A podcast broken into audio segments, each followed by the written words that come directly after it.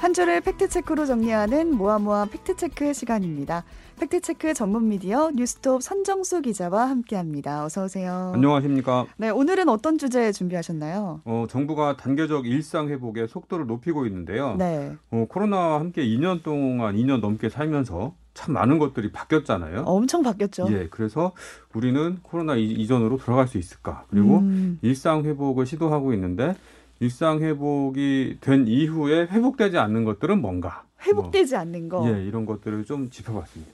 지금 거리두기를 없애기에는 상황이 좀 심각한 상황이잖아요. 전보다. 예. 더 확진자가 나오고 예. 있는데. 확진자 수로만 보면 세계 최고가 맞습니다. 그러니까 최악의 상황을 겪고 있는 거죠. 그렇죠. 방역 당국은 우리가 이제 이 오미크론 대유행이 정점을 지났다. 네. 60만 명씩 하루 신규 확진자가 나오다가 지금 10만 명 아래로 떨어지는 상황이고 음. 추세적으로 봐서도 어, 점점 안정을 되찾고 있다 이렇게 보고 있고요. 그리고 네.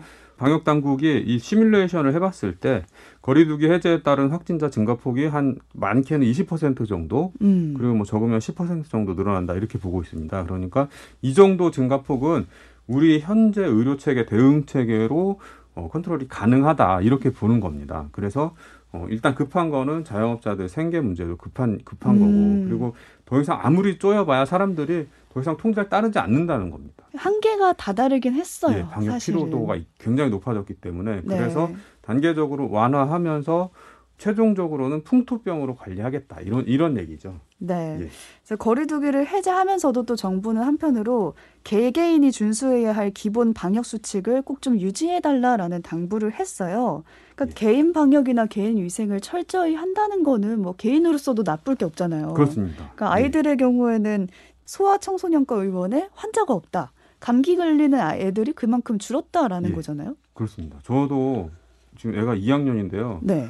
어, 코로나 이전까지는 1년에 한 두세 차례씩 감기 걸려갖고 병원 가고 그랬거든요. 음. 근데 코로나 이후로는 한 번도 감기 걸린 적이 없어요. 결국에 손을 다들 좀안 씻어서 예, 애들이 이제 그 기침하면서 뭐 이제 마- 그 바이러스 묻은 손으로 서로 만져주고 장난감 같이 쓰고 이러면서 옵는 거잖아요. 그쵸. 코로나 이후에 애들이 어른보다 마스크 더 잘 씁니다. 음. 하루 종일 쓰고 있습니다. 애들은 또 들어갈 때 나올 때 손 잘 씻고 그러니까 감기 걸릴 일이 없어지는 거죠. 오히려 어른들이 좀 부족한 것 같아요. 그렇습니다. 어른들 손 안 씻는 분들 많고 마스크 제대로 안 쓰는 분들도 많고. 다음 주부터는 영화관에서 팝콘도 먹고 교회 끝나고 모여서 점심도 먹고 이렇게 할 수 있다면서요. 그렇습니다. 이게 어떻게 보면 지금 당장 그렇게 하라 그러면 굉장히 낯선 일인 것 같은데 그렇죠. 우리 코로나 이전에는 일상적으로 했던 그 이것이 바로 일상이잖아요. 영화관에서 당연히 팝콘 먹어야 되고 교회 끝나면 같이 국수 한 그릇 드셔야 되고 그렇죠. 이게 일상이잖아요. 어, 25일부터 재개됩니다. 하지만 이게 이제 지금 방역 당국에서 어떻게 하면 좀 감염 위험을 낮출까 머리를 굴리고 있는데요. 음식을 먹을 때는 환기를 철저히 한다. 음. 뭐 대화를 자제하면서 조용히 먹는다. 뭐 이런 그 수칙을 보완하는 수칙을 만들어 갖고 발표할 예정이라고 합니다. 영화관에서 팝콘을 먹으면서도 먹고 마스크 쓰고 먹고 마스크 쓰고 아 그거 차라리 저는 안 먹고 말래요. 네. 그거 너무 귀찮아요. 그건. 아 거기까지는 예. 아니고 예, 예.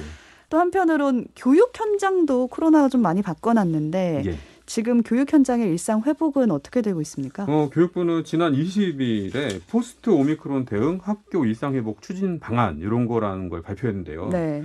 뭐 5월 달까지는 크게 달라지는 건 없습니다. 근데 음. 당장 뭐 눈에 띄게 바뀌는 거는 지금 일주일에 두 번씩 그 신속 항원 검사를 자가 검사를 하거든요. 네. 학생들이. 근데 이게 1회로 바뀝니다. 음. 권고 1회 1회 권고로 바뀌고 이것도 그 반에 확진자가 나왔을 때만 1회 하도록 한다. 이런 그 식으로. 의무가 아니네요. 그래서 그 과정에서 부담이 좀 줄어들 것 같고요. 네. 그리고 이 오미크론 대유행 이후로 학교에서는 KF 80 이상의 마스크를 쓰라고 권고를 했는데요.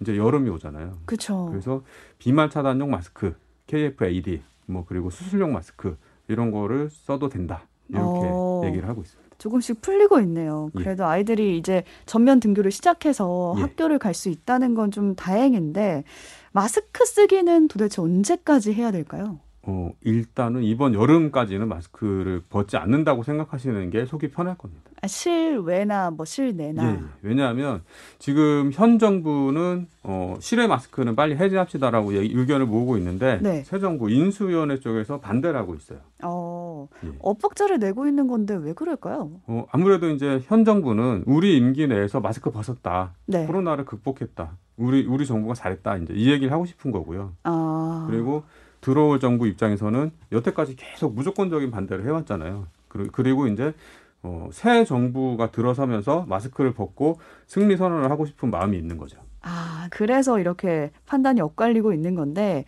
이제 주간 일평균 신규 확진자 수가 이제 10만 명 아래로 내려오기는 했어요.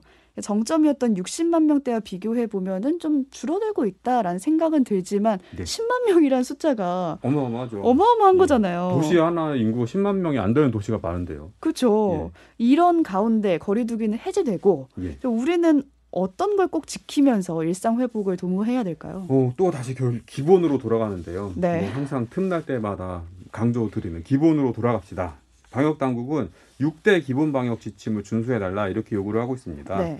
어, 예방 접종 완료하기, 올바른 마스크 착용, 그리고 30초 이상 비누로 손 씻기, 1일 3회 이상 환기하고 1일 1회 이상 소독하기, 음. 사적 모임은 최소화하기, 아프면 검사받고 집에 머물기 이런 것들을 어, 권고를 하고 있습니다. 이렇게 여섯 가지를 말씀해 주셨는데 일부 언론에서는 세 가지를 방역 당국이 강조하고 있다라고 얘기를 하면서 그 세 가지 중에 하나가 가림막 유지라는 기사를 냈어요. 예, 어, 저이 가림막 때문에 밥 먹을 때 엄청 불편한 적이 많이, 많이 있었는데요. 그쵸. 예, 예. 어, 이, 이 보도는 동아일보의 보도였습니다. 포스트 오미크론 자가 방역 3대 원칙이라고 이제 그 자체적으로 그래픽을 만들어서 기사에다 첨부를 했는데요. 이 그래픽 내용에 언제든 아프면 쉬기, 고령자와 만날 때 마, 마스크 쓰기, 하루 세 번 환기, 가림막 쓰기 이런 내용을 담아놨어요. 네. 근데 이게 그 기사 내용을 찬찬히 보면 방역 전문가들의 의견을 담아서 만드는 자기들이 임의적으로 세 개를 뽑은 거거든요. 근데 음, 이걸 다른 언론사들이 그냥 베끼면서 우리 방역 당국이 권고하는 삼대 수칙 이런 식으로 잘못 베낀 기사들이 나가 나간 거죠. 네, 그러니까 예. 세 가지를 꼭 유지해 달라는 거는 그 세 가지만큼은 꼭 해야 되는 것처럼 느껴지는데 예. 그러니까 사실- 그건 동아일보의 권고인 거고 네. 예, 방역 당국은 아까 제가 말씀드린 대로 6대 기본 방역 수칙을 지켜달라 그런 입장입니다. 그리고 네. 그 안에는 가림막은 들어있진 않아요. 이 가림막이 효과는 예. 있나요? 어, 우리 정부는 2020년 수능을 앞두고 그 연구기관들이 공동으로 연구를 한 적이 있는데 그때는 비말 차단에는 효과가 있다라고 결론을 내렸습니다. 음, 근데 미국 질병통제예방센터에서는 밀폐된 공간에서 가림막을 사용하면 오히려 이 공기 흐름을 방해해서 가림막 앞에 있는 사람의 감염 위험을 높일 수 있다. 어, 오히려 없는 게 낫다. 이런 연구 결과를 내놓은 게 있어요. 네. 상충되죠. 그래서 지금 오미크론 유행이 대- 다 끝나고 코로나가 다 끝나더라도 실질적으로 얼마나 이 위험을 낮출 수 있는 건지 없는 건지 뭐 이 가림막뿐만 아니라 그 항균 필름 뭐 이런 거 있잖아요. 그렇죠. 엘리베이터에 다 붙어져 있는. 예, 예. 그런 것들이 과연 얼마나 실질적으로 효과가 있는지 없는지 음. 아니면 사람들의 방심만 부르는 건지 음, 이런 걸 좀 종합적으로 나라 돈 넣어가지고 연구를 해서 과학적인 방역을 했으면 좋겠습니다. 네, 또 다음에 이런 상황에 어떻게 올지 네. 모르는 거니까요. 좀 검토가 필요해 보이고요. 일상 회복 이후에도 회복되지 않는 것들이 또 있습니다. 뭐가 네. 있을까요? 어, 아프면 쉬기, 재택근무, 회식 문화 이런 게 이미 많이 바뀌었잖아요. 그쵸? 어, 이런 것들이 코로나 이전으로 다시 돌아갈 것 같지는 않습니다. 왜냐하면 음, 어, 예전에는 학교 다닐 때 개근상이 제일 큰 상이라고 생각하는 분들이 많았어요. 명예상이죠, 명예상. 그리고 이게 얼만큼 성실하게 학교 생활을 그쵸. 했는지를 따지는 척도. 근데 요즘에는 선생님들이 어린이들이 학생들이 조금이라도 아프면 집으로 보냅니다. 그때는 조금 아프면은 어딜 깨병을 부려 예. 이렇게 그리고 하고 조금 아픈 거는 참고 공부하는 게 미덕이었는데 그렇죠, 지금 세상은 조금이라도 아프면 쉬는 게 이제 미덕이 된 거죠. 그렇죠. 근데 이, 이 어린이들 학생들이 나라의 이제 주역이 되면 직장이라고 다르지 않을 겁니다. 음, 조금이라도 아프면 쉬기. 그게 감염병 상황에서는 나와 우리를 공동체를 지키는 길이니까요.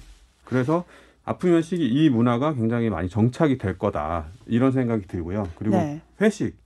그 문화가 복귀될까봐 예. 겁나하시는 분들이 예, 있어요. 젊은 분들은 회식 때문에 고민하는 분들이 많고 그리고 그 간부급들은 아 다시 회식할 수 있어서 좋아 이런다고 하시죠. 네. 예, 젊은 분들이 뭐 세상을 바꾸는 거니까요. 네. 그럼에도 이 부분은 이미 바뀌었기 때문에 다시 돌아갈 것 같지 않다라고 말씀을 해주셨고요. 그 6대 방역 수칙 모두가 잘 지키길 바라면서 지금까지 팩트체크 미디어 뉴스톱 선정수 기자였습니다. 고맙습니다. 고맙습니다.